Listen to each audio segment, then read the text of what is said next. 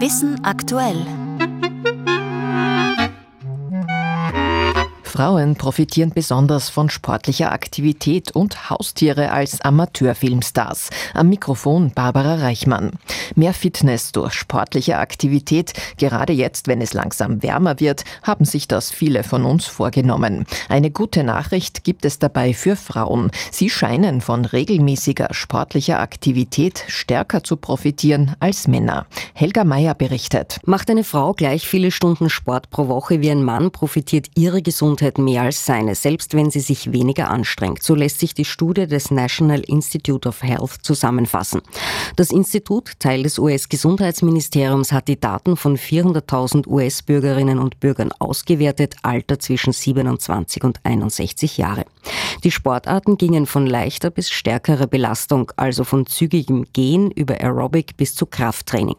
In allen drei Bereichen konnten die Frauen das Risiko, früher zu sterben oder krank zu werden, mehr senken als die Männer. Nur ein Beispiel: Das Risiko, früher zu sterben, ist um 24% bei Frauen gesunken, bei Männern hingegen nur um 15%.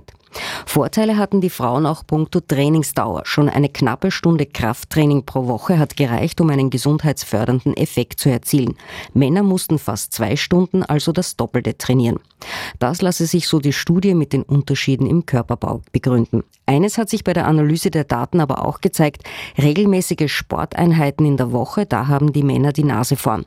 Ob es am Ehrgeiz liegt oder vielleicht einfach an mehr Zeit haben, wurde nicht untersucht. Sportliche Aktivitäten von Frauen und von Männern wurden früher schon auf alten Super-8-Filmen festgehalten, aber auch die ersten Schritte der Kinder, Geburtstagsfeiern oder Urlaube.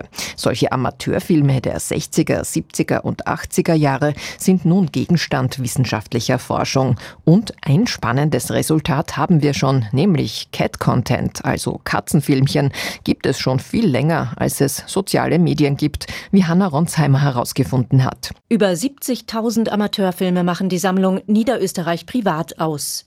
Allesamt Schmalfilme, also aus der Vor-Videozeit zwischen 1920 bis in die frühen 90er Jahre. Das Filmarchiv Austria hat sie gemeinsam mit dem Land Niederösterreich vor einigen Jahren durch einen Aufruf an die Bevölkerung bekommen und digitalisiert. Die Filme geben wichtige Informationen, etwa für Zeithistoriker, die sich für die Gesellschaft und Werte in früheren Zeiten interessieren. Ein Forschungsschwerpunkt sind zum Beispiel Mensch-Tier-Beziehungen. Ja, diese große Filmsammlung bietet uns eine große Bandbreite an Tieren, die in den Filmen zu sehen sind, erzählt Brigitte Semanek, Leiterin des Instituts für die Geschichte des ländlichen Raums in St. Pölten. Das geht von Haustieren, Hunde, Katzen, aber auch Wellensittiche, Schildkröten. Ebenso werden Insekten, Bienen im Garten gefilmt. Es gibt aber auch Aufnahmen vom Jagen, vom Fischen, von Schlachten.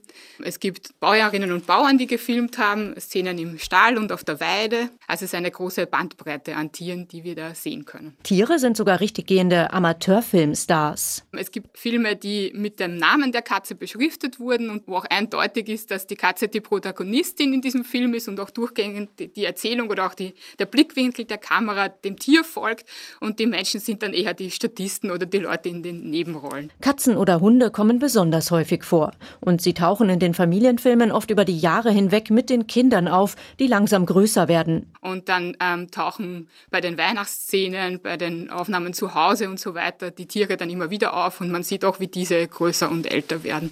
Also da sind enge Verflechtungen auch zu beobachten. Filmmaterial wurde zwar günstiger über die Jahre, aber es war meist auf wenige Minuten beschränkt. Ein großer Unterschied zu den heutigen digitalen Möglichkeiten, denn man musste genauer auswählen, was man filmen wollte.